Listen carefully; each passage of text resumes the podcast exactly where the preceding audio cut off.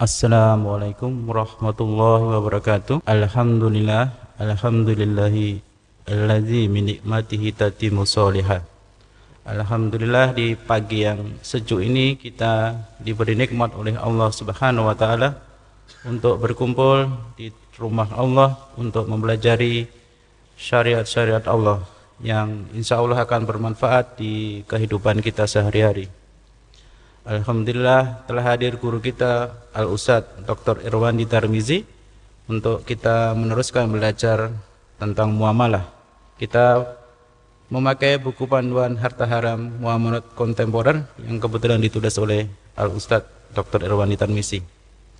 Hari ini kita akan meneruskan uh, bab selanjutnya yaitu tentang hadiah undian.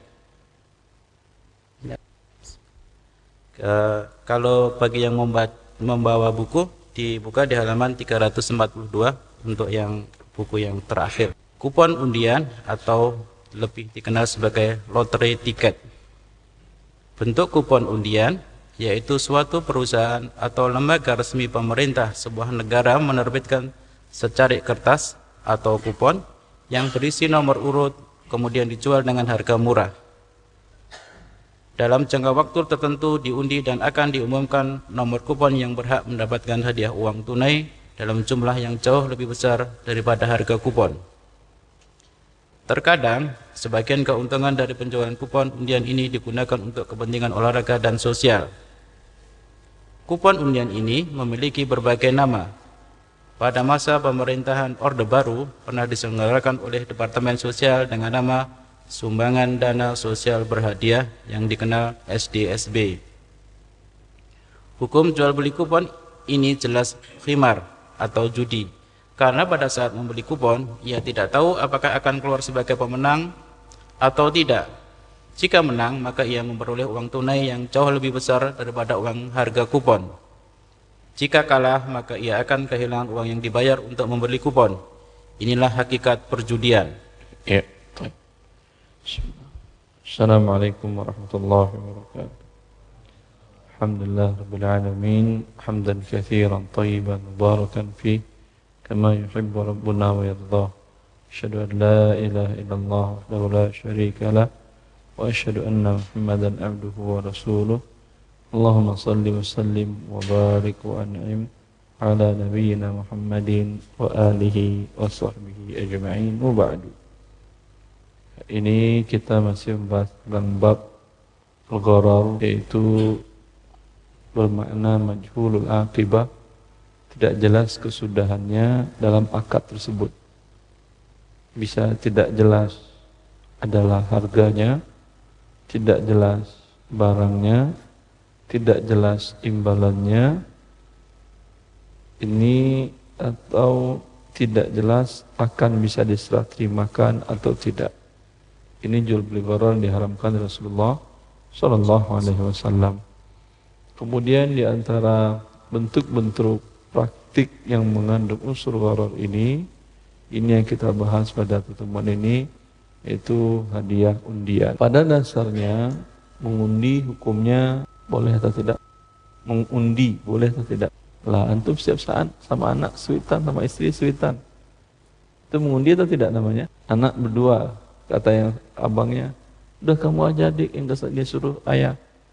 Kata adiknya, abang aja amal lebih besar yang disuruh ayah. Lalu anda sebagai orang tua dia bilang, ya udah kalian sweet. Siapa yang kalah dia yang pergi. Itu mengundi atau tidak? Boleh atau tidak? Hmm. Di awal sudah kita jelaskan atau antum lupa atau tidak hadir pada waktu penjelasannya atau memang belum dijelaskan banyak kemungkinan.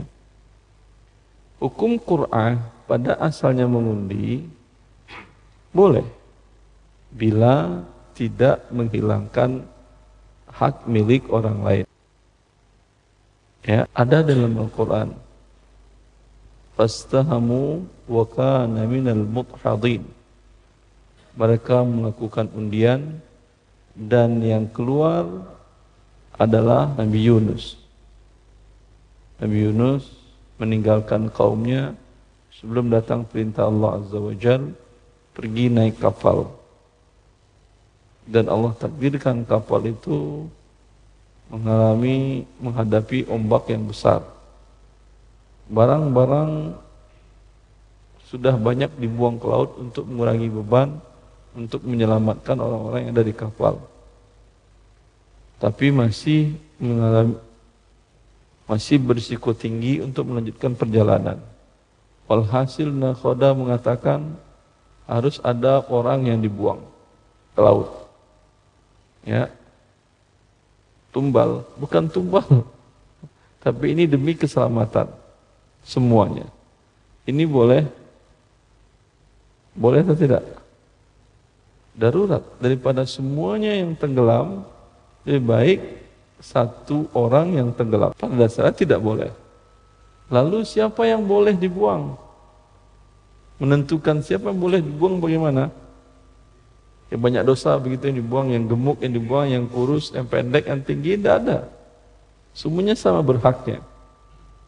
Ya, kalau ada umpamanya salah satu yang mengatakan, ya udah saya aja, itu terserah dia. Sekarang nggak ada yang mau tentunya semuanya pengen hidup. Tapi nggak mungkin bisa hidup semuanya, melainkan dengan salah satunya atau sebagiannya harus dibuang. Maka bagaimana menyelesaikan ini? fastahamu mereka membuat undian. Bila Al-Quran menceritakan sebuah kisah dan tidak menanggapinya dengan melarang, berarti ini boleh atau tidak? Boleh. Tapi kan ini syariat orang dulu. Apakah syariat orang dulu syariat kita? Iya, bila tidak ada di syariat kita yang membatalkannya. Maka diundi keluar nama Nabi Yunus. Tapi orang-orang nakhoda kayaknya nggak sampai hati. Walaupun dia nggak kenal Nabi Yunus, tapi biasanya wajah orang soleh, aura orang baik itu tampak. Ya, walaupun dia nggak kenal, dia kayaknya nggak sampai hati. Yang lain pun kayaknya nggak sampai hati. Ya udah kita ulang undian, keluar lagi namanya. Ya, berkali-kali diundi namanya yang keluar, ya udah Nabi Yunus dibuang. Kalau dalam perhitungan manusia meninggal. Tapi Allah berkehendak lain Nabi Yunus dimakan oleh ikan besar. Sekarang mungkin dinamakan dengan paus. Dan Allah mengatakan kalaulah walaula annahu kana minal musabbihin kalaulah Yunus tidak orang-orang yang bertasbih ya dia akan tinggal di perut ikan selamanya. Berarti berakhir dengan kematian. kematian. Tapi dia orang yang bertasbih. Ini di antara makna sabda Nabi, ihfadillah yahfad. Ihfadillah tajidhu tujahak. Jagalah Allah, Allah akan menjaga kalian. Kalau tidak kita jaga syariat Allah, ya tidak kita sediakan waktu untuk sholat berjamaah. Tidak kita sediakan waktu khusus untuk membaca kitabullah.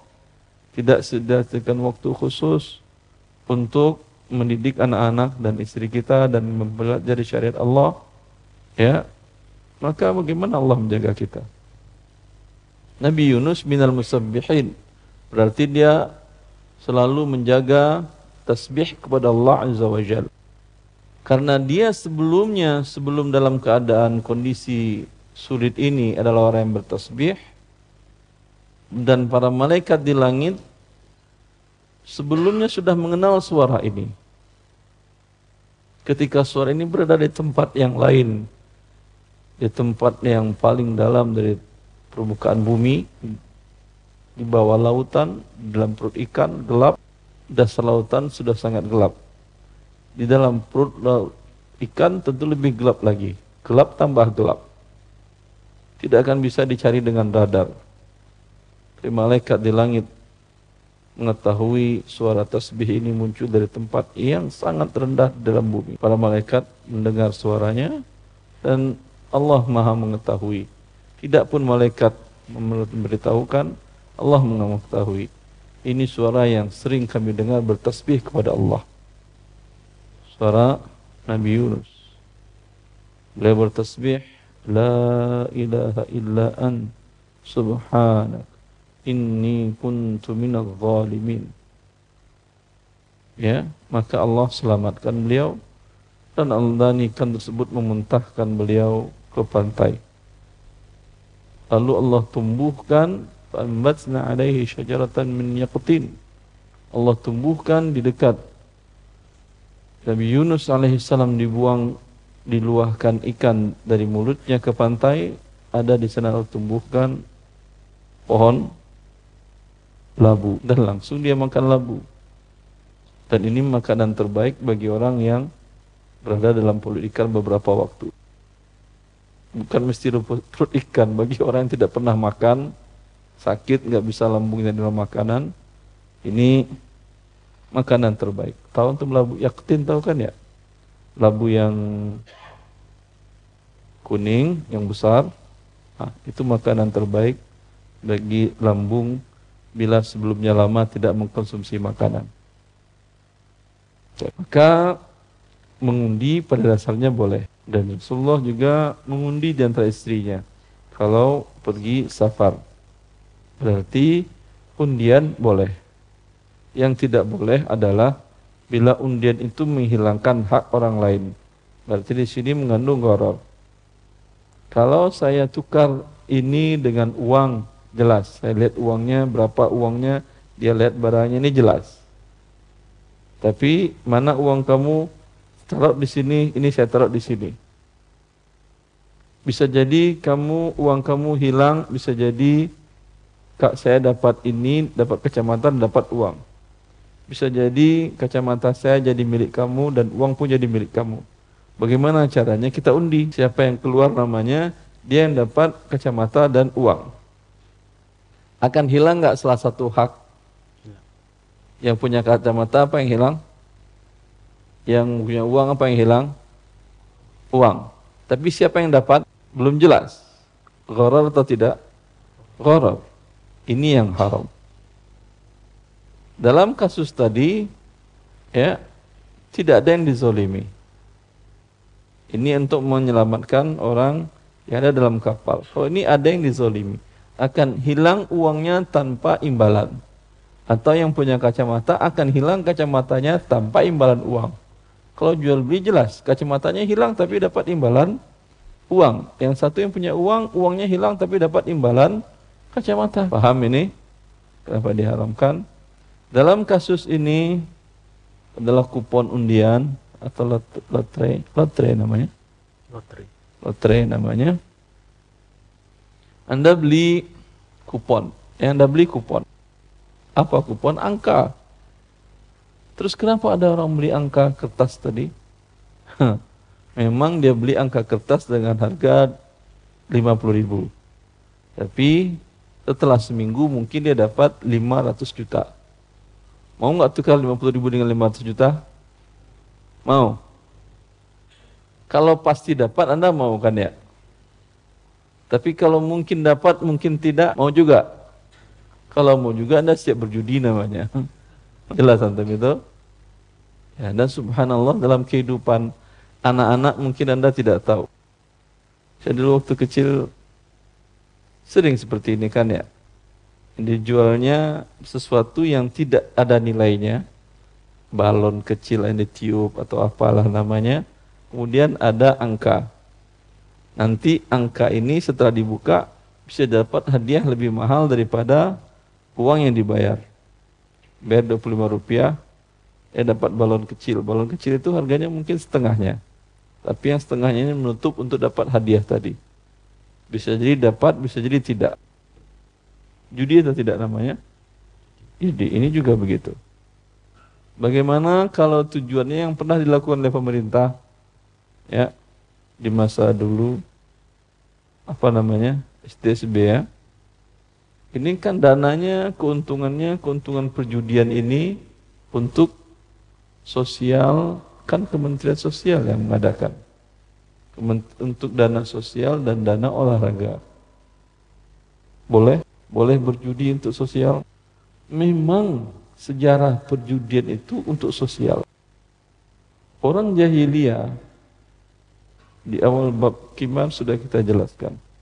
Orang jahiliyah itu mereka berjudi tidak 20, 24 jam sehari, tidak. 24 jam kali 7 hari.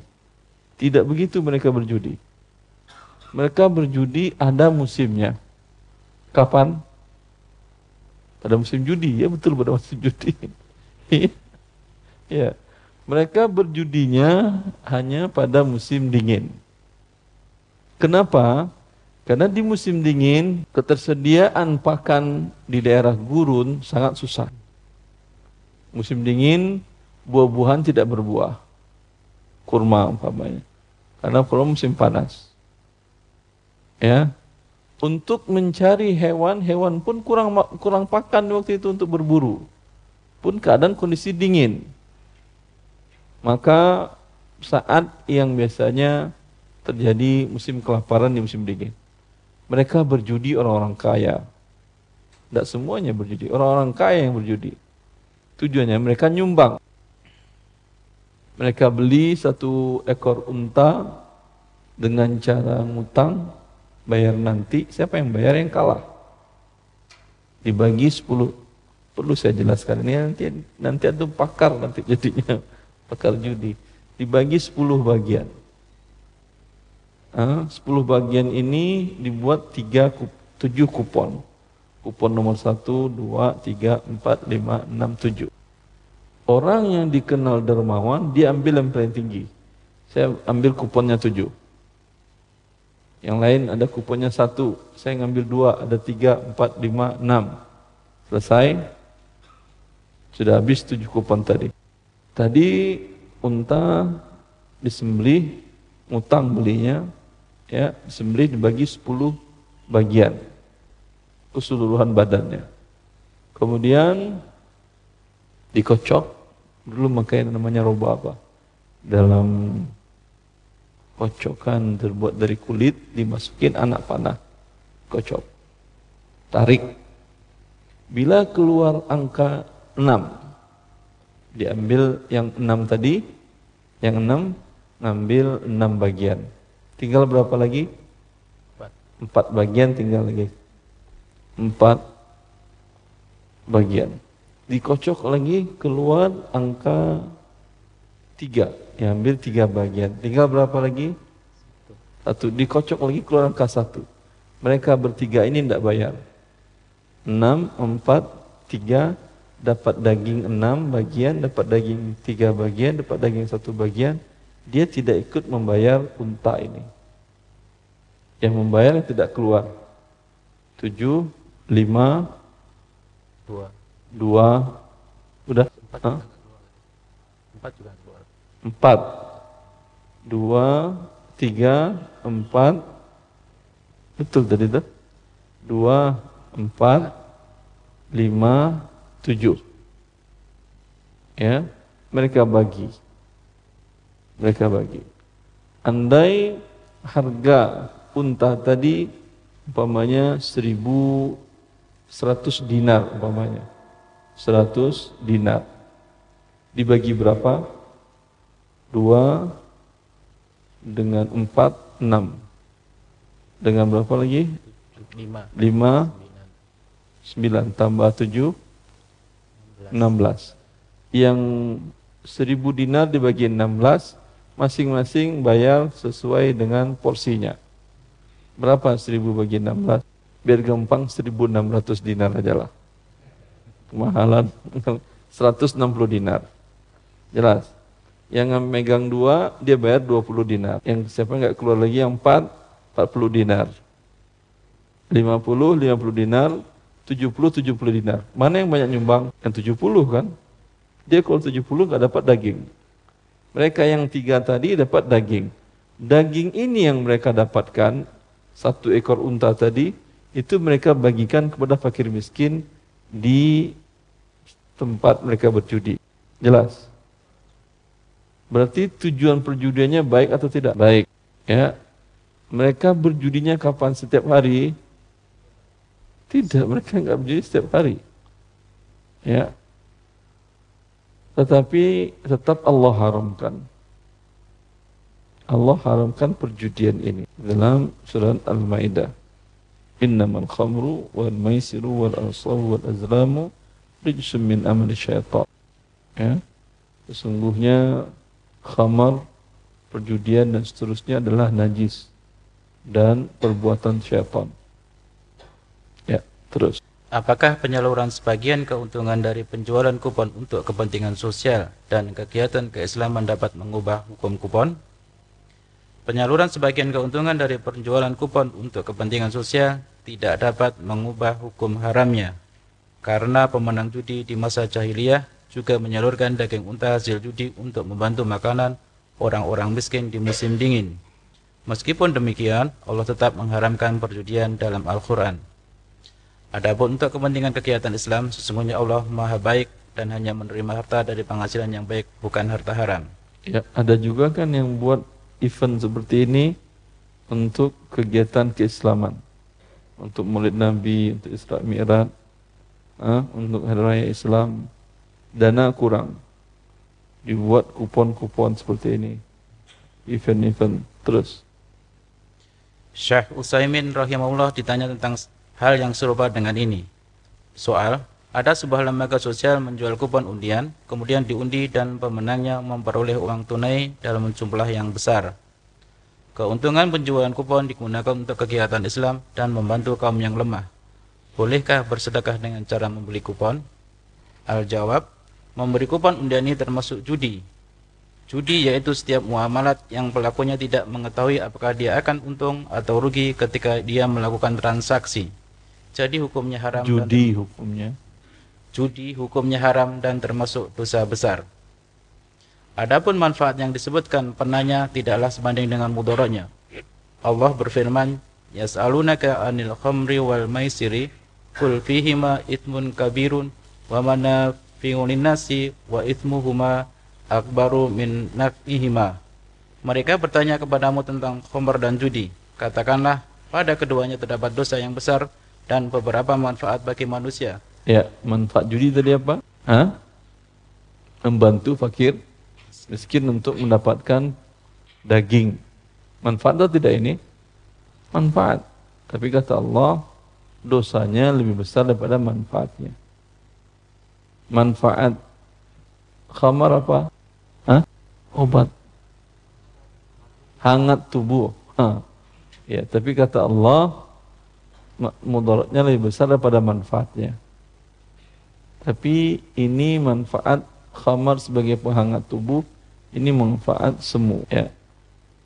Di mana orang-orang yang hidup di daerah dingin seperti di kutub di Eropa Utara mereka mengatakan atau di Rusia tidak bisa kita hidup kalau nggak pakai khamar di sana sangat dingin. Betulkah khamar menghangatkan tubuh? Hah? Enggak pernah enggak pernah coba tuh.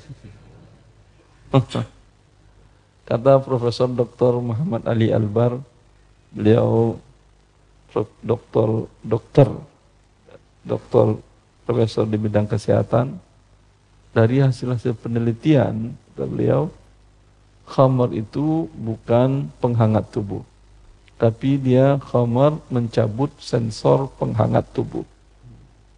Paham?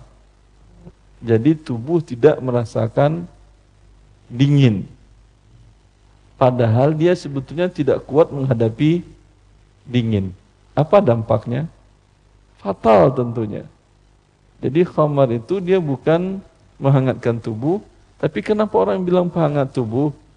Yang yang terjadi adalah sensor dingin Anda hilang. Ya. Sama dengan mobil Anda kalau panas indikatornya itu cabut aja indikatornya. Udah nggak panas lagi kan ya? Nggak panas sih tidak, tapi nanti jalan 5 kilo terbakar dia. Dampaknya lebih fatal. Allah ciptakan di tubuh kita sensor, indikator, kalau tubuh tidak bisa menahannya, dia merasakan sesuatu sehingga kita menyelamatkan diri. Ketika menghadapi suhu yang terlalu dingin, dia akan mencari tempat yang bisa menghangatkan ke ruangan tertutupkah atau ada penghangat api dan lain segala macam atau memakai pakaian tebal dan lain-lain. Bagi orang yang minum khamar ini nggak berasa. Kata dia ah nggak apa-apa. Dia keluar aja dengan pakai baju tipis keluar rumahnya, padahal tubuhnya nggak kuat. Nanti berjalan sekitar 100 meter langsung jatuh mati karena tubuhnya tidak kuat. Jadi betul khamar pen, penghangat salah. tidak salah. Dia pencabut indikator suhu dingin di tubuh Anda. Ayat ini tidak menafikan manfaat dari perjudian, akan tetapi manfaat lain dari kham, dari khamar apa? Khamar sudah pernah kita bahas kan ya? Sudah. Sudah pernah di sini? Sudah di awal-awal. Sudah di awal, alhamdulillah. Kata kita. Apa lagi manfaat lain dari khamar? Obat. Betulkah obat? Rasulullah mengatakan innahu da wa bidawa. Ketika Rasulullah masuk ke rumahnya, dan menjadikan khamar sebagai apa obat bukan sebuah suatu hal yang baru. Dari masa jahiliyah mereka juga mengenal ini pengobatan dengan khamar. Rasulullah masuk ke rumah dan dia dapati istrinya Ummu Salamah. Ummu Salamah suaminya Abu Salamah wafat ketika hijrah di Habasyah. Dan beliau dinikahkan oleh Rasulullah SAW dan walinya adalah Habasyi Raja Raja Najasyi Raja Najasyi kemudian masuk ke rumah Ummu Salamah Ummu Salamah sedang memanasin arak khamar kata Rasulullah apa itu kata beliau istrinya menjawab dia tidak merasa bersalah karena memang ini adalah pengobatan di waktu itu Kata beliau, khamar obat untuk anakku. Anak tiri Rasulullah sallallahu alaihi wasallam. Lalu kata Rasulullah sallallahu alaihi wasallam, "Inna huda wa laysa bidawa." Sesungguhnya khamar itu adalah penyakit bukan obat.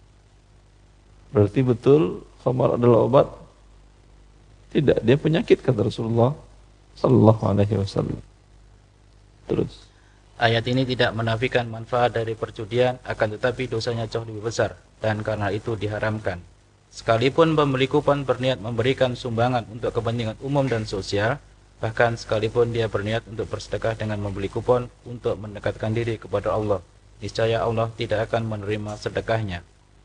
Dan pelakunya telah terkena dosa, karena Allah adalah zat yang maha baik dan tidak menerima sesuatu kecuali yang baik. Dan sekalipun dan sekalipun niatnya untuk membersihkan harta yang didapat dari perjudian dengan cara menyalurkannya untuk kepentingan umum seperti membangun masjid, karena itu termasuk sebuah kebodohan. Ia sengaja berbuat dosa, kemudian uang hasil yang diperoleh dari perbuatan dosa dibersihkan. Orang bijak tentu tidak mau mengotori dirinya, kemudian berusaha membersihkan kotoran. Oleh karena itu, tidak boleh seseorang mencari harta haram dengan tujuan membiayai program-program yang mendekatkan diri kepada Allah dan sebagai muslim wajib meninggalkan perbuatan haram. Ya. Selesai. Selesai. Pulang kita lagi atau gimana? Alhamdulillah bahasan telah selesai dan kita menuju ke sesi tanya jawab. Seperti biasanya ke pertanyaan kita bagi dua session. Session untuk ikhwan diberi kesempatan untuk dua kali pertanyaan, dua ikhwan dan untuk yang akhwat juga dua kali pertanyaan. Dua ikhwan per orang berapa pertanyaan? Per orang maksimum berapa Ustaz? Dua. Tahu saya. Kalau maksimum saya dua. Dua maksimum. Dua A, dua B nggak boleh kan ya? Tidak Ustaz. Tafadhol dimulai dari ikhwan. Ini disediakan mic untuk maju ke depan. Tafadhol. Assalamualaikum warahmatullahi wabarakatuh. Assalamualaikum warahmatullahi wabarakatuh. Di luar tema Ustadz. Silahkan. Adik saya bekerja sebagai supir uh, mobil pengangkut uang. Masya Allah. Jadi dia jangan, bekerja jangan di jasa pengangkutan uang, uh. yang mana perusahaan itu adalah vendor dari bank-bank konvensional. Oh. Tugasnya adalah ngisi ATM, ngisi-ngisi ATM. Ya. Nah, dari status pekerjaannya secara syari mohon penjelasan Ustaz. Eh, dia perusahaan tersendiri atau di bawah bank konvensional? Perusahaan sendiri yang jadi vendor bank-bank konvensional. Dia perusahaan tersendiri tapi ditempatkan di bank konvensional. Uh, melayani bank-bank konvensional. Kontraktornya. Kontraktor atau vendornya. Uh, bank selain bank konvensional tidak ada. Maaf. Selain bank konvensional tidak ada kliennya. Uh, dari beberapa perusahaan itu ada yang kolek uang juga, tapi tidak begitu jelas uh, seperti uh, dia hanya mengisi ATM bank konvensional saja. Sekarang hanya mengisi yang syariah ATM tidak. Se se sepanjang ini belum. Ah, Wallah taala alam segala sesuatu yang berhubungan dengan bank konvensional ya walaupun dalam status pekerjaan dia sebetulnya tidak ada ribanya. Dia tidak saksi riba, tidak juga penulis akad riba, tetapi ini masuk tolong menolong untuk membesarkan sebuah entitas atau sebuah usaha, badan usaha riba. Artinya, kalau sebuah bank konvensional tidak ada ATM atau ATM-nya kosong melulu, ada orang yang mau menggunakan tabungan di bank ini? Hah? Enggak kan ya?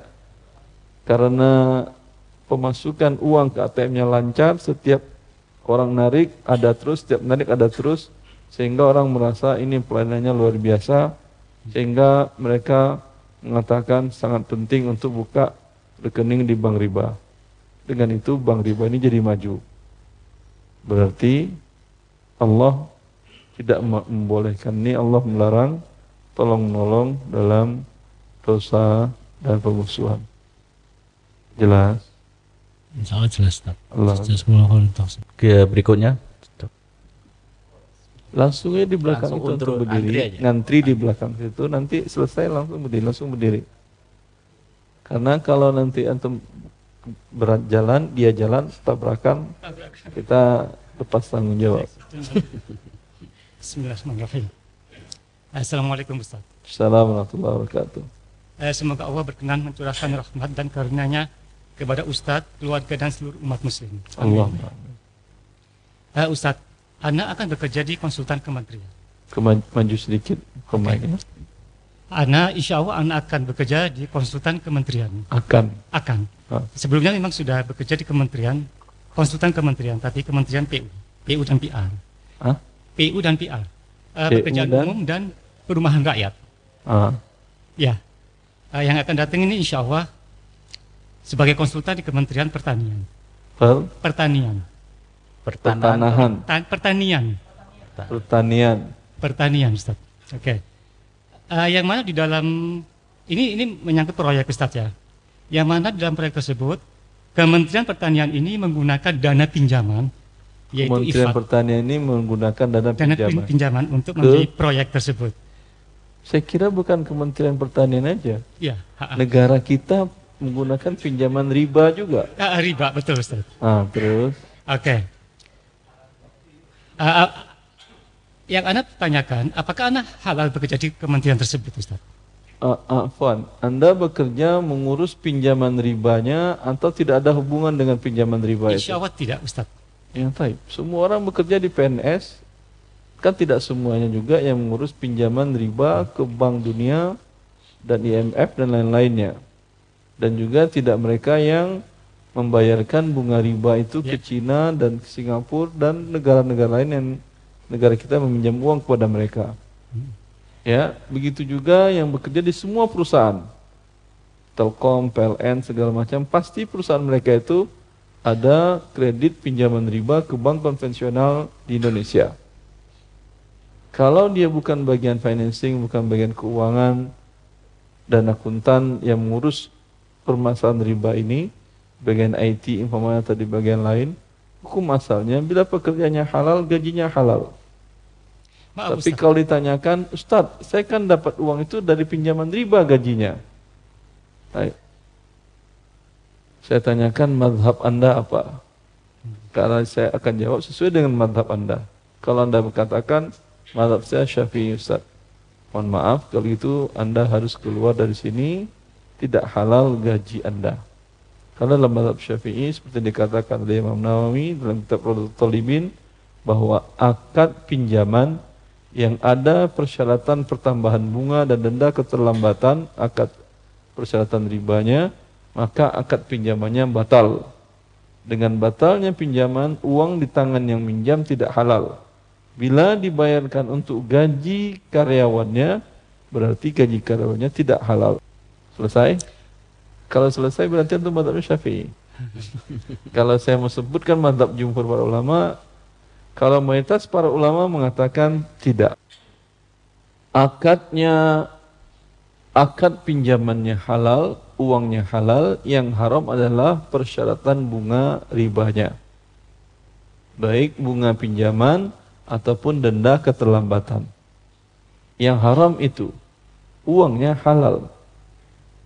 Ya, dampaknya bila perusahaan Anda atau negara Anda pinjam uang dengan cara riba tadi dan uang itu dibayarkan untuk gaji-gaji karyawannya. Halal atau tidak? Halal menurut pendapat mayoritas para ulama. Dampaknya juga orang yang dahulu dia tidak ngerti dan dia pakai kartu kredit. Ini kan pinjaman dengan riba. Dia beli alat-alat kepentingan pribadi dan rumah tangganya dengan kartu kredit tadi dengan pinjaman riba. Berdasarkan madhab syafi'i, ini semua alat-alat tidak halal.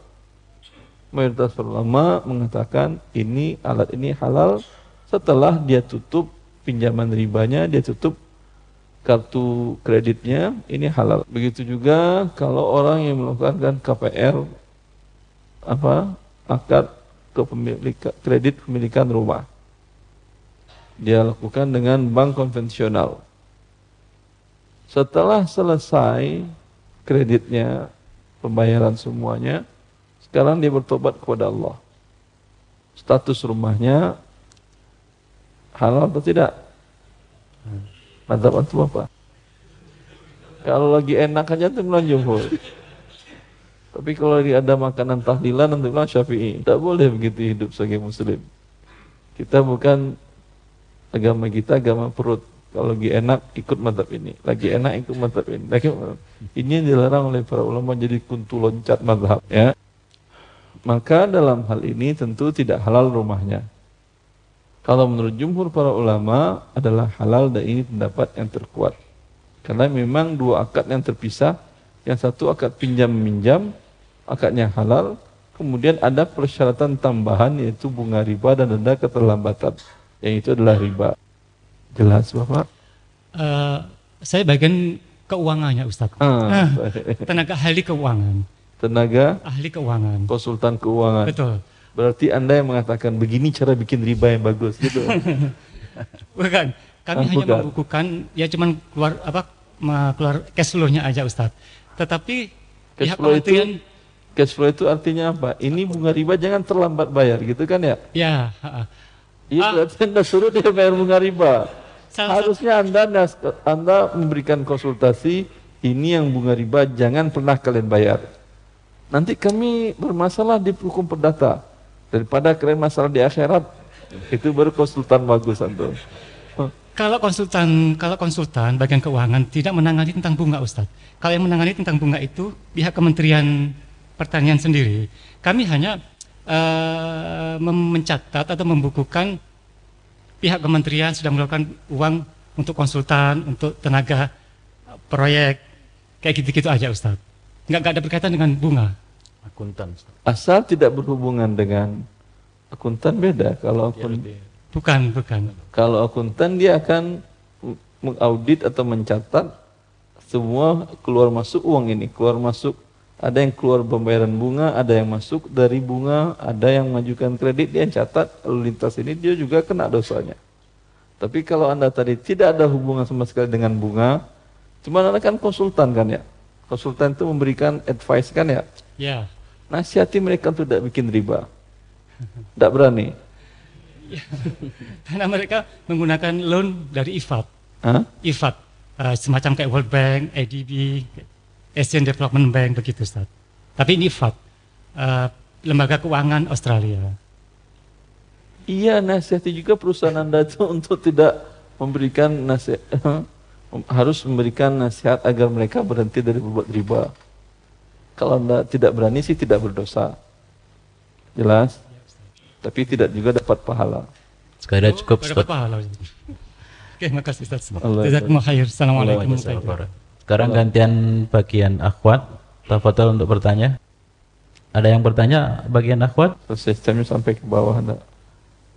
Bagian akhwat ada yang bertanya ibu-ibu? Ada, ada. Oh, Allah, sampai ternyata. Assalamualaikum warahmatullahi wabarakatuh, Ustaz. Assalamualaikum warahmatullahi wabarakatuh. Uh, kami punya sawah yang dikelola oleh orang lain. Tidak ada uang sewa, hanya kalau panen kami dapat seperempat bagian dari hasil panen. Berapa bagian, Ibu? Seperempat. Seperempat bagian. Iya. Tidak ada uang sewa. Tidak ada. Ini sewa namanya. Maksudnya? Kan pakai beras bayarnya. Uh, pakai padi Ustaz. Uh, padi itu bukan beras ya. Maaf, maaf kalau gitu. Saya salah kalau gitu Ibu. Pakai padi bayarnya. Ini namanya kerjasama bagian dari bentuk sewa juga tapi berbeda dengan sewa memang. Ibu yang Ibu tanyakan apa? Uh, bolehkah dengan sistem seperti itu Ustaz? Ya. Ini namanya adalah musaroah. Ada namanya itu mugorosa, ada muzaroah kalau rasa tanaman tua. Anda menyerahkan lahan, kemudian pihak yang satu menanami tanaman tua. Hasilnya bisa jadi hasilnya adalah buah, bisa jadi hasilnya adalah ranting dan pohon dibagi berdasarkan kesepakatan. Ya, kalau tanaman muda palawija umpamanya padi seperti yang tadi ini juga namanya muzaroah. Beda nama saja tapi akadnya hampir sama. Anda punya lahan sawah dia yang mengelolanya nanti berapa hasilnya dibagi sesuai kesepakatan tadi anda mengatakan untuk pemilik tanah seperempat untuk pengelola tiga per empat boleh? Boleh. Berdasarkan hadis bahwa Rasulullah wasallam melakukan bi syatri ma yakhruju minal ard fil muzara'ati wal musaqah bahwasanya Rasulullah dengan melakukan akad muzara'ah dengan ahlu Khaybar. Khaybar tanah pertanian di utara kota Madinah yang sebelumnya ditempatin oleh Yahudi Khaybar. Ketika mereka melanggar perjanjian maka Rasulullah memerangi mereka dan negeri itu ditaklukkan menjadi tanah milik kaum muslimin. Tetapi jaraknya dari Madinah cukup jauh sehingga para sahabat tidak bisa untuk memanfaatkannya maka Yahudi di sana dibiarkan dengan syarat sekarang mereka bukan pemilik lahan lagi mereka hanya pengelola dengan hasil dibagi. Kalau Rasulullah tadi hasilnya 50% untuk pengelola Yahudi, 50% untuk Rasulullah dan kaum muslimin yang ikut menaklukkan Khaybar. Jelas Ibu? Iya, boleh bentuk ini, boleh juga bentuk sewa. Tidak ada masalah. Kalau bentuk sewa Anda katakan sewa lahan saya ini dengan baik dengan rupiah atau dengan emas atau dengan beras juga tidak ada masalah. Sewa dengan beras sebanyak umpamanya 300 kilo atau dengan padi yang tadi ya 300 kilo. Dia dapat 100 ton, sejuta ton, Alhamdulillah tetap bayarannya ah, 300 kilo padi. Di satu musim tadi gagal panen tetap bayar 300 kilo padi. Gimana caranya Ustaz? Ya, cari sendirilah, beli padi di luar, berikan. Atau kalau umpamanya minta tunda pembayaran dan pemilik lahan e, mau, tidak ada masalah, mungkin nanti panen ke depan dibayarnya. Jelas. Dan ini juga bukan sekedar aset tanah. Aset umpamanya yang lain seperti uh, kendaraan roda dua atau roda empat atau hewan kalau di masa dahulu seperti yang dikatakan oleh Imam Ibnu Qudamah dan Al-Mughni bila seseorang menyerahkan hewan hewannya untanya kepada orang lain lalu orang lain membawa hewan ini untuk dicarikan sewa dicarikan, dipekerjakan untuk dapat uang. Dengan cara hasilnya mereka bagi dua. Ya, maka ini bagian dari akad muzaroah atau bisa disamakan dia dengan musakoh juga. Anda punya mobil, ya. Kepentingannya bagi Anda mungkin tidak terlalu banyak, mungkin sekali seminggu atau sekali sebulan pulang lihat orang tua ke Jawa Barat atau ke Jawa Tengah, apa banyak. Kepentingan hari-hari pekerjaan Anda, Anda bisa naik angkutan umum, ya. Maka Anda atau naik apa angkutan uh, transportasi kantor, maka Anda menyerahkan mobil ini ke orang lain. Silahkan kau bawa, cari penumpang, atau nge-grab atau apa namanya, dan nanti hasilnya untukmu 50%, untuk saya 50%. Ini juga bagian dari itu.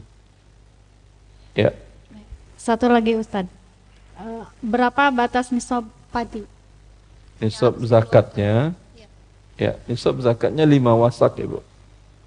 Rasulullah mengatakan Lesa fima duna khamsati awsukin sadaqah Bila hasilnya kurang dari lima wasak Tidak ada zakat Satu lagi berarti Lima wasak itu berapa Ustaz? Ya. Saya menjelaskan apa yang dikatakan Rasulullah SAW Dan itu ukuran di masa dahulu Dan wasak dia bukan ukuran berat Dia ukuran volume Ya, kalau dikonversi ke berat, tentu akan ada selisih. Yang ini selisihnya terkadang tidak kecil. Maka yang paling baik adalah lima wasak itu satu wasak sama dengan 60 sok. Satu sok banyaknya zakat fitrah. Jelas? Berarti lima wasak berapa sok? Berapa ibu? Ibu berapa? Ibu jawab. 300 sok. Ya kan ya? Satu sok itu adalah kalau Anda punya sok, ada kok dijual di Madinah dekat dari Masjid Nabawi ada sok Nabi sallallahu alaihi wasallam. Apakah sok Nabi itu apakah Nabi pakai sok itu bukan, tapi itu ukuran standar yang dipakai oleh Nabi.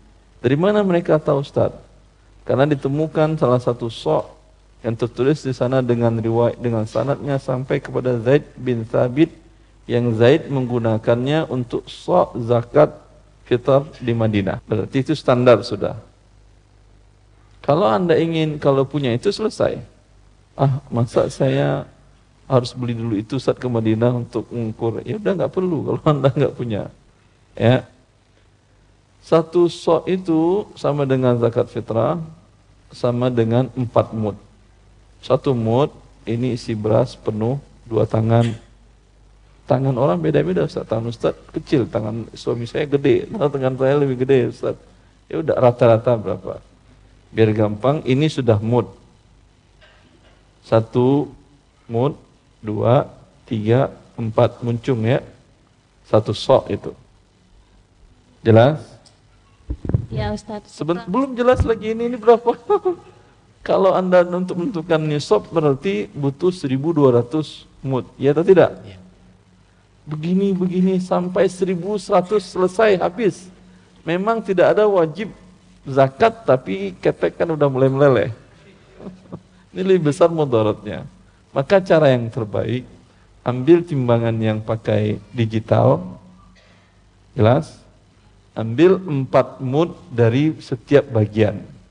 Catat Pama bagian bawah kan beda-beda, mungkin tingkat kekeringan yang beras atau tadi itu keringnya dan beda-beda kan. Untuk ngambil rata-rata, ambil empat mut bagian bawah, kiri, bagian tengah, bawah, bagian kanan, bawah, bagian tengah, bagian atas. Berapa rata-rata empat mut dikonversikan kepada berat? Satu sok tadi. Mungkin keluar rata-ratanya 2,3 kilo. 2,4 setengah kilo. Kalau digital kan keluar angka belakang kan ya? Iya. kemudian kalikan dengan kok 1200 kalau kalau mood iya. Kalau 4 mood 300 seserah kalau anda mau kali 1200 lihat satu mood ini berapa. Ya, satu mut ini yang tengah berapa, atas berapa, ambil rata-rata mut. Keluar mungkin 500 gram sekian atau 600 gram sekian. Ya, kali 1200. Kalau an, ya ini tidak susah, susah apa enggak? Enggak kan? Ini yang lebih betul. Kalau saya katakan seperti yang dikatakan oleh banyak orang, 700 kilo, 600 kilo, atau 650 kilo, Anda akan pusing. Bisa jadi berat jenis padinya Anda yang sekarang lebih berat daripada yang dulu. Atau lebih berat daripada yang diukurkan oleh standar tadi. Bisa jadi juga lebih ringan. Seharusnya wajib Anda tidak jadi wajib. Seharusnya tidak wajib Anda jadi wajib. Tapi kalau dengan ini memang barangnya ada di depan Anda. Hmm. Jelas ya, kali 1200. Bila umpamanya adalah keluar satu mutnya, rata-ratanya adalah 500 gram setengah kilo kali 1200 berarti 600 kilo. Ah, Anda katakan nisabnya 600 kilo. Beras Anda ini ada sekitar 20 apa namanya karung anda naikkan ke timbangan yang bisa nimbang satu karung 40 kilo atau 60 kilo. Ada kan timbangan yang besar itu? Ya tinggal Anda kalikan. Alhamdulillah sampai satu mut. Enggak meleleh ketek kan? Meleleh enggak ketek seperti yang pertama tadi? Alhamdulillah, itu caranya. Dan untuk zakat fitr atau zakat fitrah juga begini. Jelas. Tidak bisa diambil standar selamanya Anda zakat fitrahnya dua kilo setengah. Siapa tahu ketika beras yang Anda keluarkan ini karena dia adalah volume. Ketika dikonversi kepada berat bisa jadi standar? Tidak mungkin. Sama dengan air. Anda ambil air dari sumur Anda dengan dari rumah tetangga dengan air mineral yang Anda beli. Ini kan volume. Timbang. Sama atau tidak beratnya? Tidak pasti. Allah taala Jelas Ibu? Jelas Ibu. Kemudian Terlalu panjang jadi nggak jelas jadinya. jadi berapa nih sopnya Ustadz kata beliau? Gimana jawabnya? Dalam kasus tadi 600, kasus Ibu saya nggak tahu. Ibu ambillah sampel yang saya maksud paham kan Ibu ya? Halo Ibu, masih mengikutin? Iya. Iya. Takut dia. Ya. Kalau begitu susah lanjut ya. untuk pertanyaan kedua. Terlalu susah iya, itu Ustaz. Ustaz. Paham Ibu ya? Iya, Ustaz. Alhamdulillah, yang penting itu. Silakan tafadhol untuk uh, akhwat yang kedua. Assalamualaikum warahmatullahi wabarakatuh. Assalamualaikum warahmatullahi wabarakatuh. Uh, Ustadz, saya mau bertanya mengenai harta waris. Ya. Uh, saya punya adik ipar, sudah meninggal dan dia uh, sudah single parent selama 10 tahun. Sebentar, sebentar. Uh, meninggalkan rumah yang sebentar, akan Sebentar, Ibu, ya. pelan-pelan. Ini mau bagi waris. Iya. Yang meninggal siapa namanya? A Ani lah, anggap aja Ani. Ya, Ani. Ya. Dia punya harta. Uh, rumah Ustadz. Punya harta. Iya, rumah aja hartanya. Rumah aja hartanya, rupiah ya. nggak punya dia? Apa Ustadz? rupiah tidak punya uang. Hmm, tabungan ada. Ta ya semua hartanya ini ya. ya harta itu bukan rumah aja, semuanya. Banyak, si Ani wafat.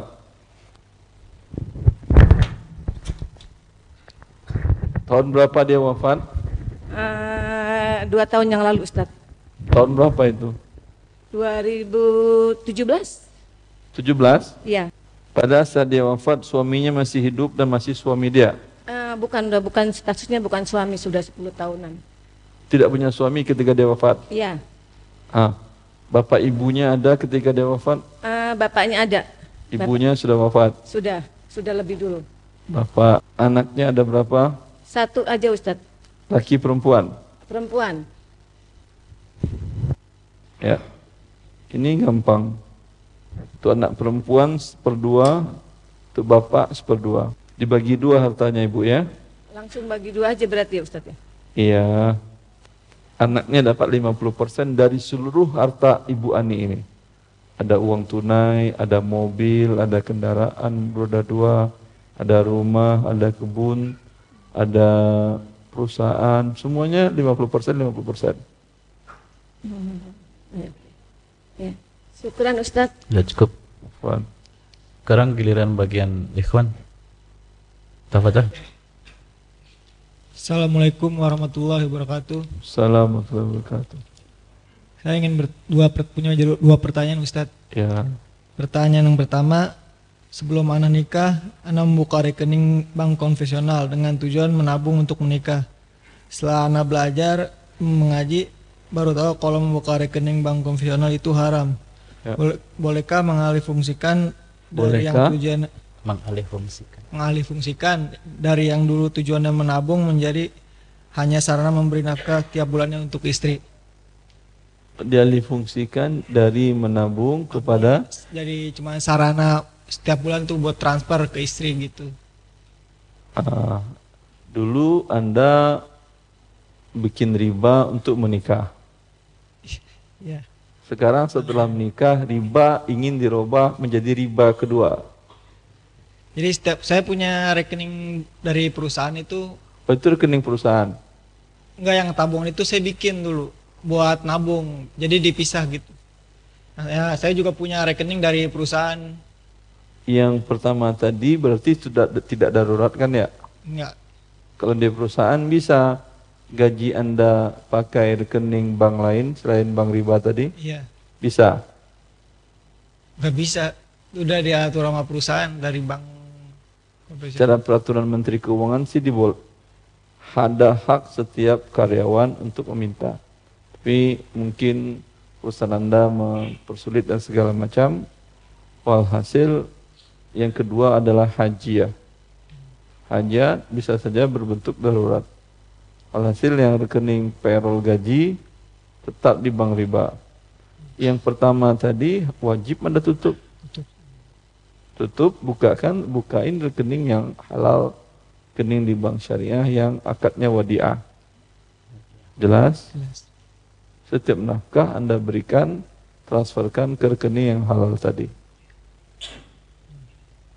Yang kedua, eh, bagaimana cara berhenti kredit KPR yang sedang berjalan dan bagaimana status rumah tersebut? Apa yang berjalan? KPR, KPR yang sedang Coba berjalan. ulangi pertanyaannya bagaimana?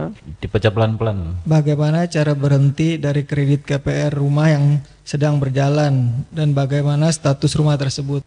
Status rumah tadi kalau Anda bertobat dan minta kepada pihak bank yang memberikan kredit rumah tadi untuk dihilangkan bunganya halal dia.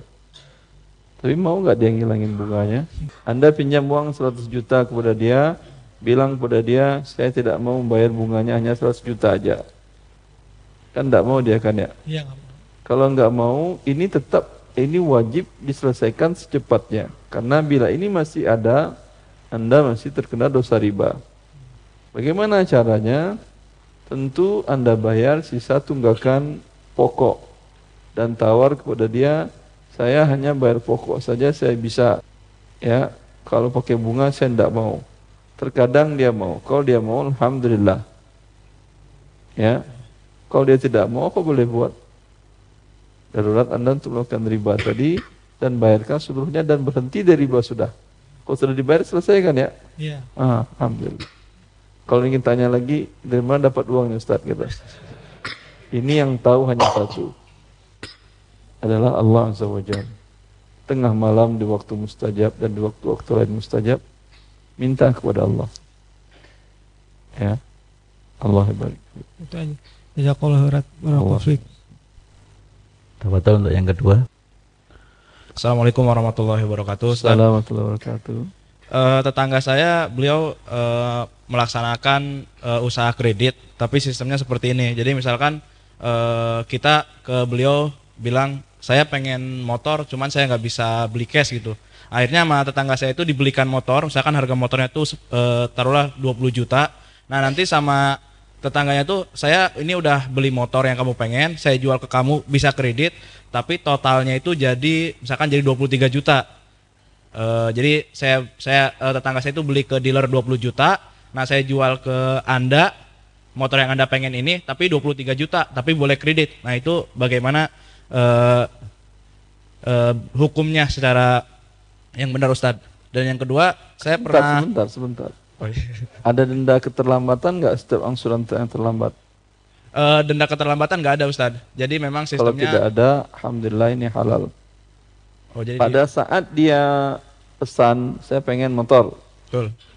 Ya, ada DP dibayar enggak? Uh, itu langsung DP itu ya langsung ngangsur pertama misalkan 23 juta tuh diangsur. Sebentar, saya ulang dari awal. ya, saat seseorang baru pesan, motor sudah ada nggak pada saat pesan itu ke tukang kredit tadi? Belum ada kan tukang kreditnya belum Sebentar, tahu. jawab, jawab aja ada atau tidak iya dan boleh. Tidak, tidak Ustaz. Tidak ada. Ya. Pada saat itu si tukang kredit minta DP nggak kepada yang mau pesan ini, yang mau beli ini? Kalau untuk awal belum. Nanti dia mintanya setelah motornya jadi disaksikan nih motornya ada gitu. Baru dia minta uh, untuk pembayaran awal 5% dari Kalau setelah itu. motornya ada, yang pesan tadi nggak jadi beli, nggak apa-apa itu kalau sekarang itu beliau sih ngomongnya belum ada yang seperti itu.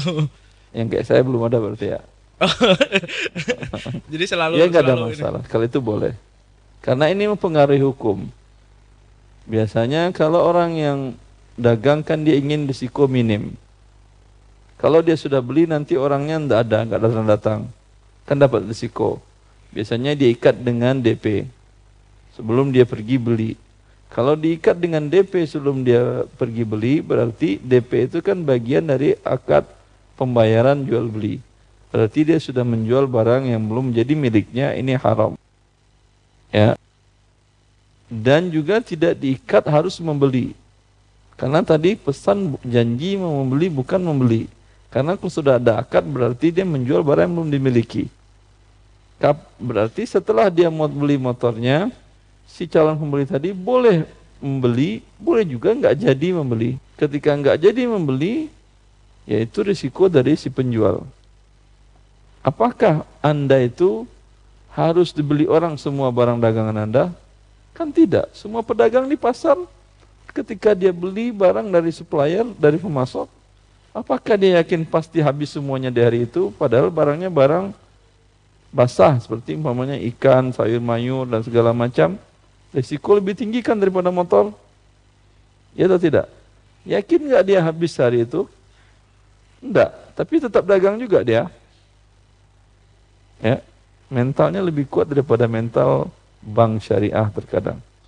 Kalau bank syariah, pasti dia nggak mau beli barang kalau tidak ada yang pesan dan bahkan sudah minta DP sekalian. Jadi tawakalnya tukang sayur lebih tinggi daripada tawakalnya tukang bank atau tukang kredit. Oke, yang uh, terima kasih Ustadz. Ya, untuk yang kedua itu uh, saya pernah dengar salah satu uh, ceramah katanya kita tidak boleh investasi membeli emas. Jadi membeli emas dengan tujuan investasi itu uh, emas ini ya emas fisik maksudnya Ustadz bukan tabungan emas atau apa. Kita beli emas, misalkan emas batangan 5 gram uh, kita simpan dengan tujuan supaya nilai uang kita nggak kena inflasi atau apa. Artinya sebagai salah satu bentuk investasi. Itu bagaimana hukumnya menurut Ustadz? yang tidak boleh alasannya apa? Muamalat itu asalnya boleh. Dia Karena, tidak boleh dia bilang uh, apa? apa? Dan masuk menimbun. Menimbun? Ya jadi emasnya kita beli, kita nanti jualnya kalau udah ah, harganya tinggi. dalam tanah gitu atau gimana?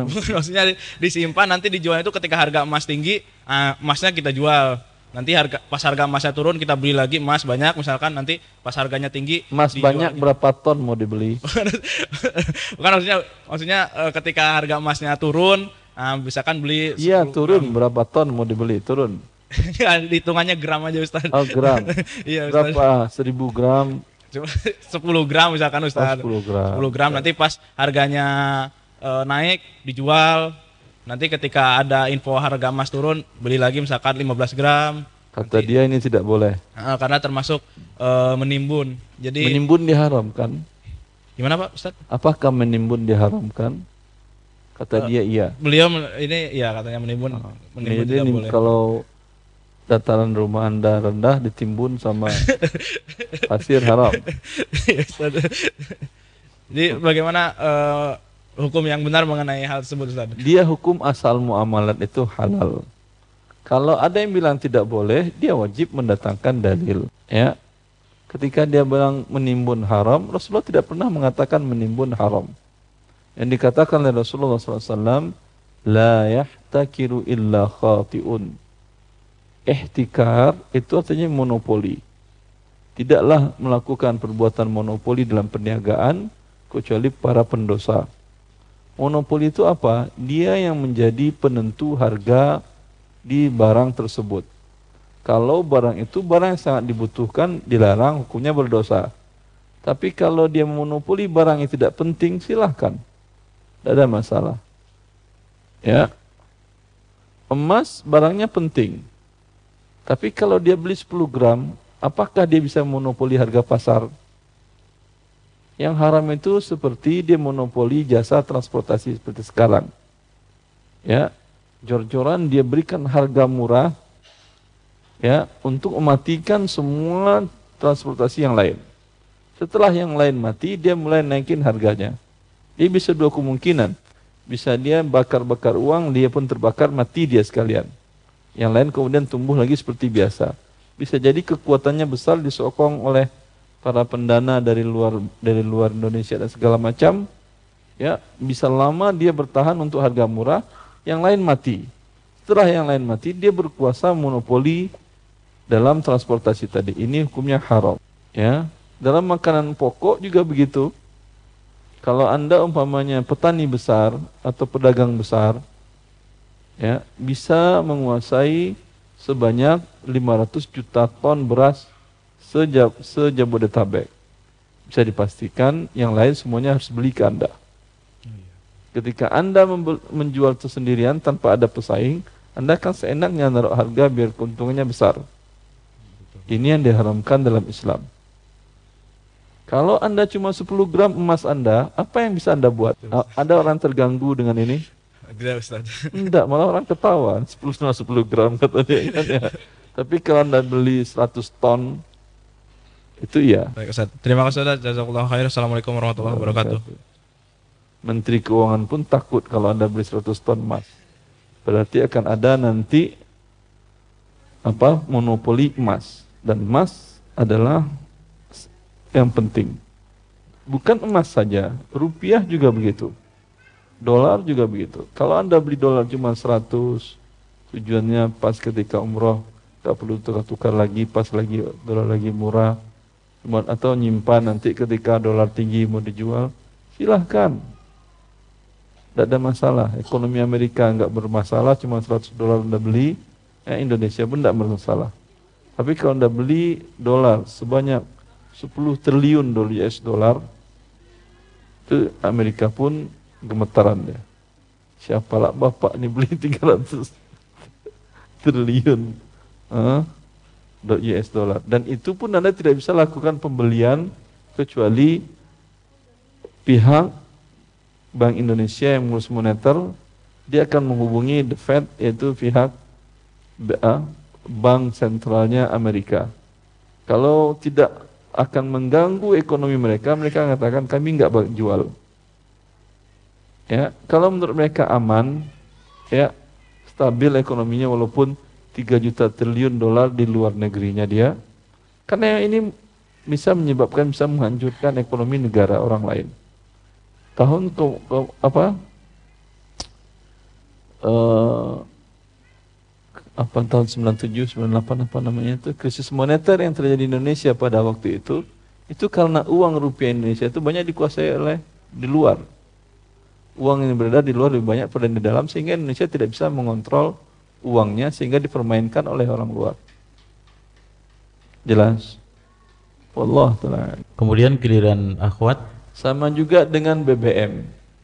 Kalau Anda beli BBM sebanyak 100 juta liter ya itu kebutuhan Indonesia seluruhnya selama enam bulan.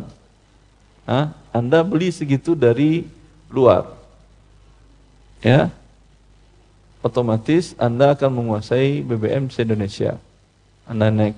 Pertama-tama Anda hancurin Pertamina semuanya Anda jual ke masyarakat. Pertamina jualnya 9.000, 7.000, Anda jualnya 500 rupiah per liter. Ada yang mau beli ke Pertamina? Gak ada kan ya? Selama setahun Anda bikin begitu, Pertamina jadi bangkrut atau tidak? Ah, setelah Pertamina mati, Anda naikin harganya lagi jadi 9 ribu, Anda untung sendirian. Ini tidak boleh juga. Semua barang yang penting tidak boleh. Silakan. Silakan, akhwat.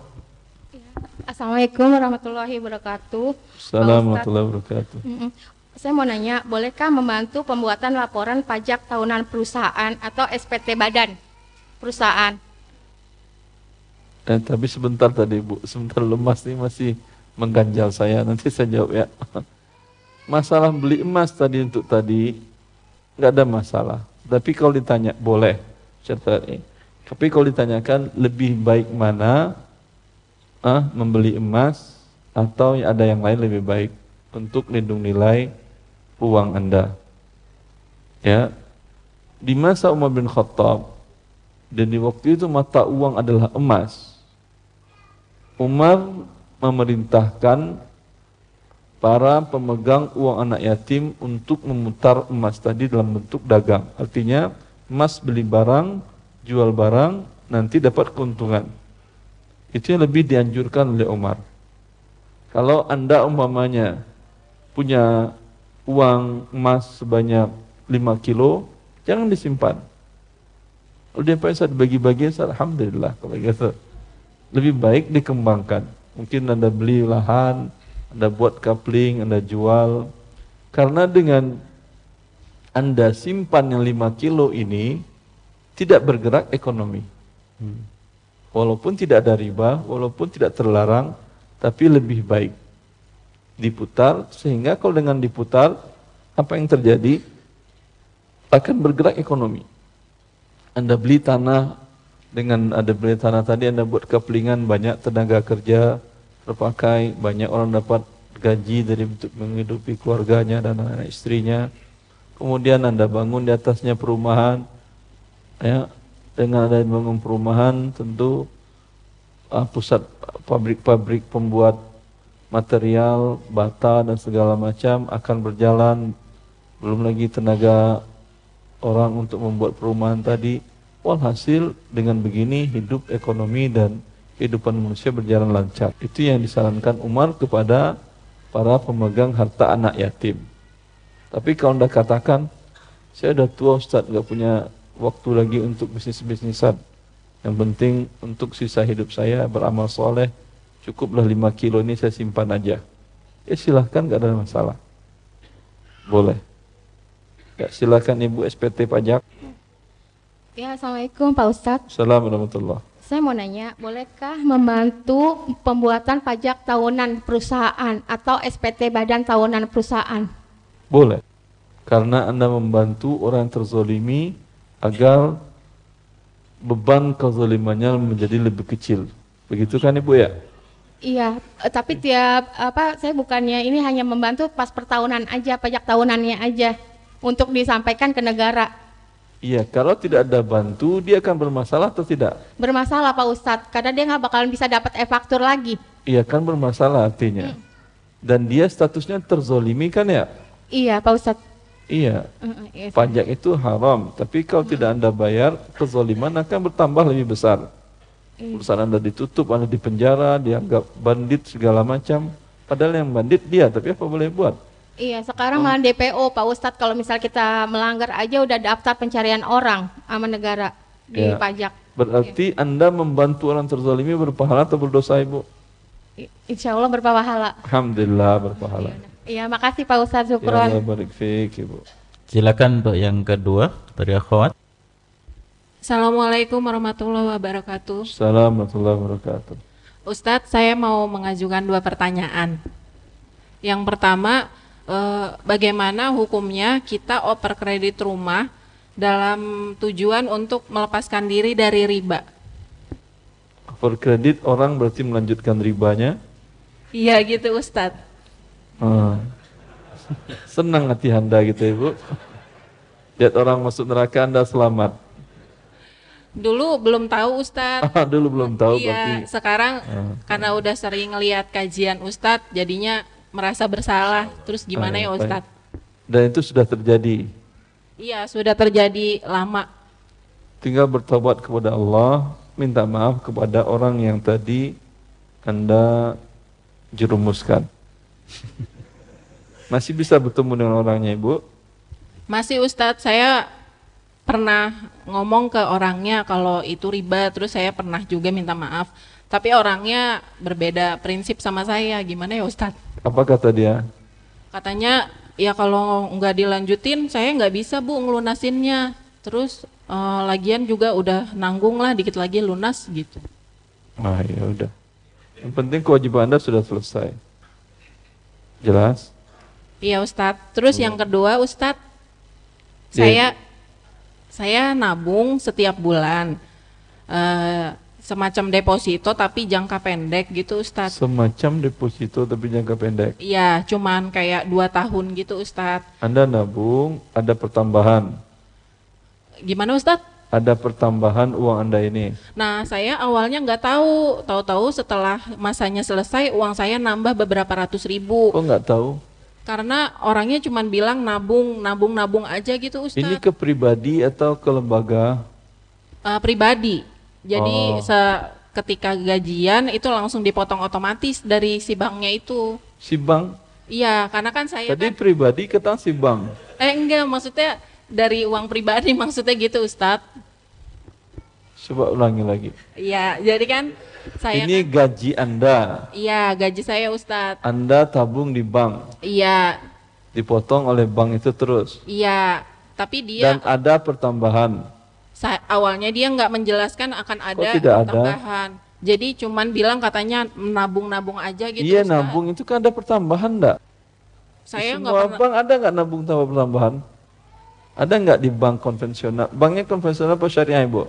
Banknya syariah Ustadz. Lah, banknya syariah mm -mm. berarti anda akadnya ada pertambahan mudorobah. Nggak dijelasin Ustadz. Nggak dijelasin tanya aja atau ada kan slip apanya bukti pembukaan rekeningnya? Atau tanyakan lagi ke dia kalau tidak pindahkan ke rekening yang dua kemungkinan. Kalau rekening yang mudharabah ada pertambahan hmm. anda minta hapuskan atau bukan hapuskan. Tambahkan klausa bahwa bagian dari tanggung jawab anda sebagai investor bila terjadi kerugian anda menanggung sebesar porsi modal Anda. Um. Jadi halal tambahan tadi. Hmm. Kalau dia tidak mau beri, memberikan tambahan, setahu saya mau. Hampir semua bank syariah mau minta tambahan ini. Bahkan di salah satu bank syariah ada yang sudah tertulis ini langsung di akad tabungan mudharabah. Tapi waktu itu sudah kejadian Ustadz ini sih uh, apa cerita tentang yang kemarin. Terus abis itu saya kan ada uang lebihnya tuh sekitar berapa ratus ribu. Rekening itu masih jalan atau tidak? Uh, sekarang sudah tidak. Saya cuma pengen tahu aja hukumnya dulu itu saya melakukan itu gimana. Akhirnya saya dan suami sepakat uang lebihnya itu kita kasih ke orang gitu kayak sedekah apa saya dosa ya Ustadz sedekah pakai uang yang lebih gitu. Ke fakir miskin apa ke orang kaya? Ke fakir miskin lah Ustaz. Kalau fakir miskin tidak apa-apa. Oh nggak apa-apa ya Ustaz. Tidak apa-apa. Alhamdulillah. Jazakallah khairan Ustaz. Allah barik. Cukup sekarang bagian ikhwan lagi. Bismillah. Assalamualaikum warahmatullahi wabarakatuh. Assalamualaikum warahmatullahi wabarakatuh. Semoga Allah merahmati Ustadz sama keluarga dan kaum muslimin yang ada di masjid ini. Allahumma amin. Ya. Masjid ini dan di seluruh tempat kaum muslimin. Ya, seluruh tempat juga Ustaz insya Allah. Seluruh negara apalagi yang tertindas terzolimi. Ya, amin. Uh, saya mau nanya tentang ini uh, marketplace yang ada COD-nya. Nah, jadi saya pelaku marketplace juga. Jadi di situ ada COD dengan pihak ketiga. Jadi nanti uh, si customer pesan ke kita. Anda nah, pemilik barang, penjual atau penjual. apa? Penjual. Pemilik barang. Nah, pemilik barang. Jadi Terus. customer uh, pesan ke kita dengan sistem COD. Pesan itu dia belum beli berarti. Ya. Jadi dia belum beli berarti baru pesan aja. Ya, belum beli pesan aja. Lalu lalu sistemnya COD menggunakan apa jasa ketiga, pihak ketiga. Pihak ketiganya apa fungsinya? Uh, kurir. Anda serahkan barang ke dia atau dia minta barang ke Anda? Saya serahkan barang ke dia. Uh, karena kalau dia minta berarti Anda sedekah ke kurir. Iya, saya serahkan barang ke dia lalu Anda nanti serahkan barang ke dia, tolong antarkan ah, ke alamat customer. Alamat itu terus terus nanti si customer bayar ke kurirnya. Customer bayar jasa kurir aja. biar jasa, jasa kurir sama ya biar barangnya sama jasa kurirnya. Yang berakad dengan si pembeli siapa? Uh, saya, penjual. Gimana caranya? Anda di rumah, yang pergi ke sana kan kurir. Iya, tapi jadi di situ dicantumin harganya sama sama apa? Kan online, Ustaz. Sama online ongkir. gimana? Ini kan barang diantar. Iya, barang diantar. Terus? Jadi eh, barangnya diantar. Nanti yang yang serah terimanya si kurir sama si customer. Akadnya udah tadi. Udah, akadnya COD, bayar di tempat pada waktu dia mengatakan saya beli dia dia berikan informasi kepada anda saya beli barang gitu. Iya saya pesan. An pesan atau beli? Pesan Ustaz. berarti bukan beli? Bukan pesan berarti kapan jual belinya? Pas transaksi pak sama si ini berarti sama si kurirnya. Tapi tadi sana nggak ada jual beli tinggal menyerahkan. Iya tinggal menyerahkan. Ya iyanya semuanya pada ribet. Jadi si sebentar sebentar. Sebentar.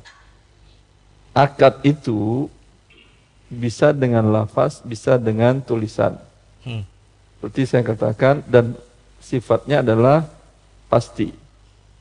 Kalau pesan bukan pasti, bukan akad namanya. Yeah. Itu namanya janji akan berakad. Hmm. Berakad namanya saya katakan saya jual ini kepada kamu dengan harga satu juta. Dia bilang saya beli itu akad ya. Ah. Kemudian nanti sore saya serahkan ini ke dia, dia serahkan uang ke saya, itu serah terima ya. Akad kapan? Waktu di sini tadi. Hmm. Kalau anda kapan akadnya? Ya di situ tadi tapi Ustaz, pas situ lagi mana? pas lagi pemesanan. Cuman terkadang Gak pesan tadi bukan akad namanya pesan. Iya, jadi pas kan online. Jadi uh, via online. Jadi pesannya sebentar, sebentar. Ketika di online tadi itu uh, berbicara atau pakai tulisan? Pakai WA, Ustaz. WhatsApp. Tulisan apa ya, bicara? Tulisan. Tulisan. Uh. Apa isi tulisannya dia? Uh, uh, ya saya pesan barang ini. Pesan barang ini. Barang itu sudah ada di tangan Anda? Sudah. Memang barang Anda? Iya. Dia pesan? Pesan. Jawaban Anda? Ya, nanti saya kirimkan. Uh, nanti Anda kirimkan? Ya. Kan nggak ada jual beli di sini. Dia iya. pesan, Anda kirimkan. Iya, pesan. Iya, makanya saya bilang pesan, Ustaz. Dia pesan, Anda kirimkan. Ada ah. nggak jual beli? Iya, tidak ada. Berarti Anda sedekah ke dia kan ya? jual, oh, jadi jual beli, Ustaz. Hah? Jual beli. Nama jual, jual beli, dia beli atau dia jual ke Anda? Beli. Pesan atau beli? Pesan. Eh, beli, beli, Ustaz. Beli. Beli. Tapi sistemnya COD Ustadz. Jadi bayarnya pas uh, barang sudah sampai. Ini yang bayar. ucapan di online tadi mengikat atau tidak? Tidak. Karena kalau di mana-mana di atas dunia ini, hmm. baik dunia kafir apalagi dunia muslim, yang namanya akad mengikat. Iya. Cuman terkadang uh, prosesnya itu ini tidak mengikat berarti bukan akad. Karena itu tadi namanya pesan dan pesan namanya janji. Bisa jadi ketika sampai di rumah Anda dia marahin itu si kurir. Ngapain kau datang ke rumah saya? Ngapain? Ya. Jadi ibu beli. Enggak, saya pesan aja kok, bukan beli kata dia. Ya itu juga sering terjadi juga Ustadz. Ya iyalah. Uh -uh. Makanya saya tanya gimana hukumnya kalau kayak gitu Ustadz? Dia nggak salah, yang salah Anda. Oh gitu. Anda tidak ada berakad atau ngasih orang barang. Iya kalau barangnya dia suka, kalau barangnya nggak dia suka. Mm -mm. Ya itu yang sering terjadi, sering apa dibalikin lagi gitu. Ya dia nggak salah. Mm -mm, nggak maksud saya hukumnya gimana kita yang melakukan COD itu, Ustaz? Akadnya akadnya adalah pada saat kurir itu datang. Ah, kurir itu datang. Itu yang akadnya. Dia mau jadi terima, dia nggak terima pada saat itu. Ah.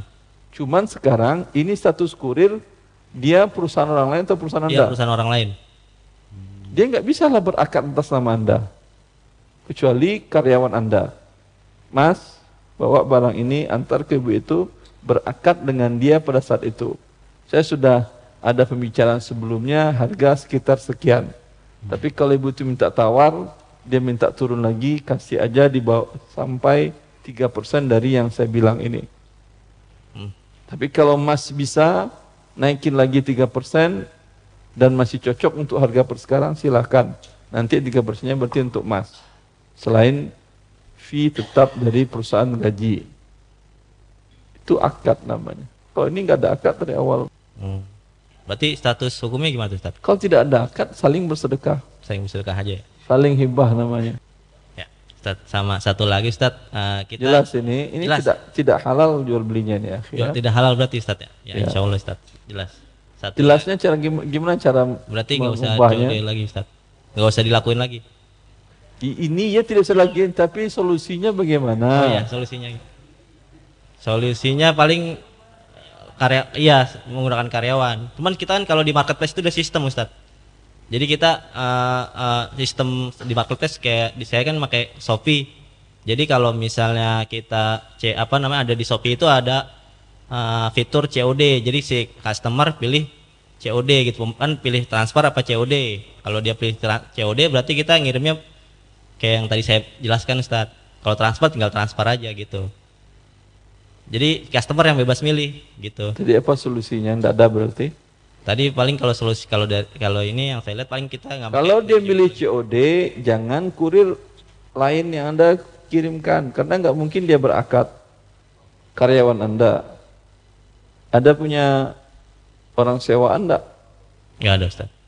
Ya udah, berarti nggak ada solusi-solusinya. Jangan jualan di sana. Jangan. Satu lagi Ustaz. Apa? Iya. eh, kita apa kan di media sosial kita mau ada giveaway Ustaz. Apa itu Giveaway itu jadi eh, apa kita ngelempar pertanyaan ntar dapat hadiah gitu. Pertanyaannya tentang apa? Tentang apa konten kita gitu Ustaz di Instagram. Eh, Terus nanti sebentar, sebentar, sebentar. Konten anda di Instagram itu apa isinya?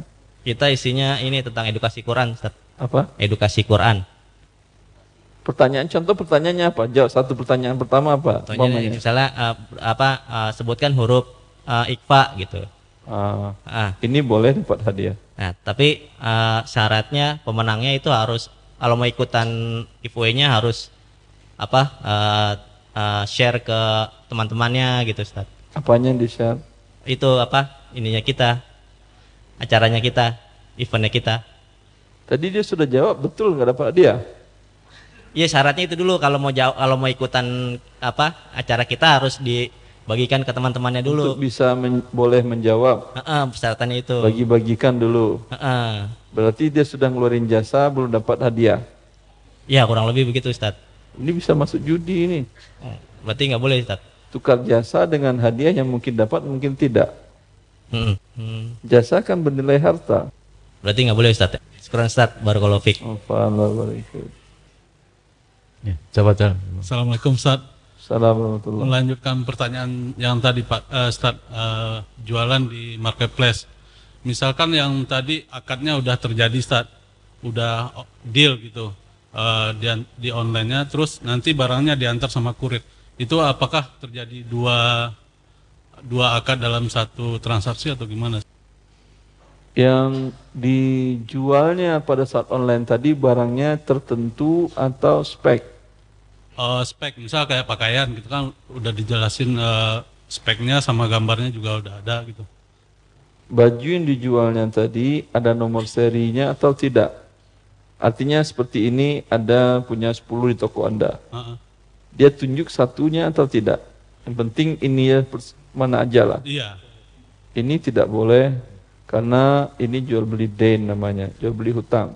Jual beli itu ada dua bentuk, ada ain, ada dain. Ain itu, Ustaz, saya beli ini. Ini saya tunjuk ini. Ini namanya ain. Ain ini boleh saya bayar sekarang, saya bayar nanti boleh. Tapi ini sudah saya beli, ini sudah saya beli Ustaz ya. Ya. Ini bisa nggak dijualkan lagi oleh si pemilik? Tidak. Tapi kalau dengan spek, Ustaz, saya mau beli buku Harta Haram. Harta Haram di saya ada umpamanya 10 samplar. Antum mau beli berapa? Satu Ustaz. Taib. Dia nggak nunjuk. Bisa saya serahkan ini, bisa ini, bisa lain, bisa lain. Ya atau tidak? Iya. Kalau ini namanya jual beli dain. Bukan ain. Kalau jual beli dain harus salah satu diserah terimakan di majelis akad. Bisa jadi, nih suka, ya udah saat ini. Atau dia uang dia serahkan dulu. Kalau berpisah tidak ada serah terima barang dan uang, terjadi jual beli hutang dengan hutang. Dan ini hukumnya haram. Kalau dia- Rasulullah melarang an ba'il kali bil kali. Jual beli dain dengan dain hukumnya haram. Kalau dia udah transfer duluan, transfer gitu Ustaz. Kalau transfer duluan boleh. Cuman syaratnya tidak boleh berpisah kalau jadi salam, tidak boleh berpisah melainkan sudah diterima uangnya. Maksudnya nggak boleh berpisah. Ini kan dia transfer uang. Ya oke. Okay. Ah. Yang menghubungkan anda apa? WA. WA. Dia masih online, anda masih online atau anda sudah buka aplikasi yang lain? Udah buka aplikasi yang lain. Berarti tidak tunai. Anda belum boleh buka aplikasi yang lain sampai dia bilang ya sudah saya kirim. Ini lebih repot. Bisa tapi namanya salam tapi lebih repot. Lebih baik yang tadi. Anda tunjukkan, Anda katakan ini nomor satu. Ya. Itu nomor dua, nomor tiga. Yang Anda beli yang mana Pak? Nomor dua deh. Ya udah ini saya pisahkan ya. Ya. Dia udah dibelinya oleh dia. Yang ini nggak bisa lagi Anda jual ke orang lain. Itu kan ain. Ya. Ini boleh. Berarti ini sudah milik dia, cuman dia bayar nanti. Tidak ada masalah. Tapi kalau yang dia Anda jual tadi buku harta haram, cetakan ke 23 umpamanya, 22 mohon maaf, cetakan ke 22 bisa ini bisa ini, yang ini saya jual ada orang lain beli saya jual lagi saya jual lagi, yang penting ada satu yang saya biarkan untuk dia, ini tidak boleh salah satunya tidak serah terimakan di majelis akad. Kalau di online seperti tadi tidak boleh beranjak berpisah majelis membuka aplikasi yang lain sebelum uang sudah Anda terima sebagai penjual. Oke. Uh, misalkan kita pilih yang kedua, kita tentuin barangnya yang kita nomorin tadi, Ustaz. Ain, ya. Oke, yang Ain. Terus uh, kan kita ngirim itu ada pembeli uh, tambah ongkos kirim lagi. Itu gimana? Enggak Jadi apa -apa. dua dua akan nggak? Enggak, enggak apa. Enggak apa-apa ya, Ustaz. Oke, Ustaz. Makasih, Ustaz. Allah berkati. Alhamdulillah karena waktunya sudah cukup. Ini pertanyaan yang terakhir. Uh, Ustaz ada nasihat terakhir sebelum itu Apa? Wani akhwati fillah untuk bisa mendapatkan harta yang halal dan membelanjakannya dengan cara yang halal ya dengan itu kehidupan kita di dunia ini akan menjadi baik tentu butuh ilmu butuh mengenal syariat Allah karena ini adalah ketentuan Allah dan Rasulnya dalam syariatnya dan itu tidak bisa kecuali dengan belajar dan di antara bentuk belajar adalah menghadiri majelis-majelis ilmu selain baik yang langsung ataupun yang tidak langsung. Bila ada kasus sebaiknya dipertanyakan agar kita betul-betul mendapatkan kebahagiaan dunia dan akhirat. Allahu li taufiq. Sallallahu alaihi Muhammad wa alihi wa sahbihi wasallam. Assalamualaikum warahmatullahi wabarakatuh. Wabarakatuh. Wabarakatuh. wabarakatuh wabarakatuh